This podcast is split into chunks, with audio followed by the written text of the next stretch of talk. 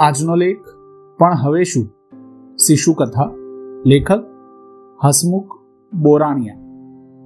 નાનકડી રીશા અને ત્રિષા, બંને બહેનો દાદીમાં રેખાબેન પાસેથી દરરોજ વાર્તા સાંભળે. એક દિવસ રિષિકાએ કહ્યું, હું વાર્તા કહું? દાદીમાએ નવાઈ પામતા કહ્યું, હા. રિષિકાએ કહેલી બાળ વાર્તા માણીએ. હું ત્રણ ચાર વર્ષની થઈ મને કેજીમાં દાખલ કરવામાં આવી. મને ત્યાં જરા પણ ગમે નહીં. મારે રમવું હોય, ત્યાં મેડમનો હુકમ છૂટે. ચાલો ચાલો, પ્રવૃત્તિ કરો આલ્ફાબેટ્સ ઓળખો, કલર ઓળખો, આમ કરો, તેમ કરો, મને તો ગમે નહીં. શું કરવું સાચું કહું, મને ઘેર રહેવું વધારે ગમે. ત્યાં બધા બાળકો શેરીમાં રમતા હોય, કેવી મજા પડે.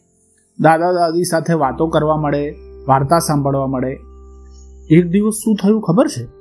કેજીમાં મેડમ મને હોમવર્ક આપ્યું. એ ફોર બી ફોર મમ્મીએ બધું શીખવ્યું હતું.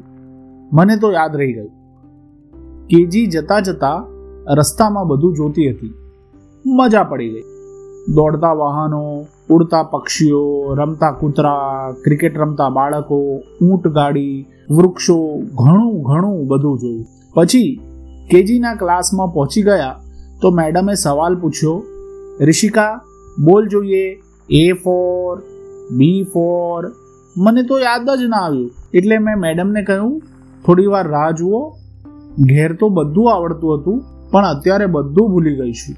હમણાં યાદ આવે એટલે કહું, હો? મેડમને આવો જવાબ ગમે ખરો, પણ હું શું કરું? યાદ જ ના આવ્યું. દાદીમાં રેખાબેને ધીમેથી પૂછ્યું, પછી શું થયું? તો રિષિકા બોલી, પછી તો રજા પડી ગઈ. ઘેર આવી ભૂખ લાગી હતી. મમ્મીને કહ્યું, ભૂખ લાગી છે. તો મમ્મી કહે, રસોઈ બને છે. તને ભૂખ લાગી હોય તો એપલ આપું. મેં કહ્યું, હા. એપલ ખાતી હતી ત્યાં યાદ આવ્યું, A for apple, B for bat, C for cat. પણ હવે શું? બોલો. આવું થયું.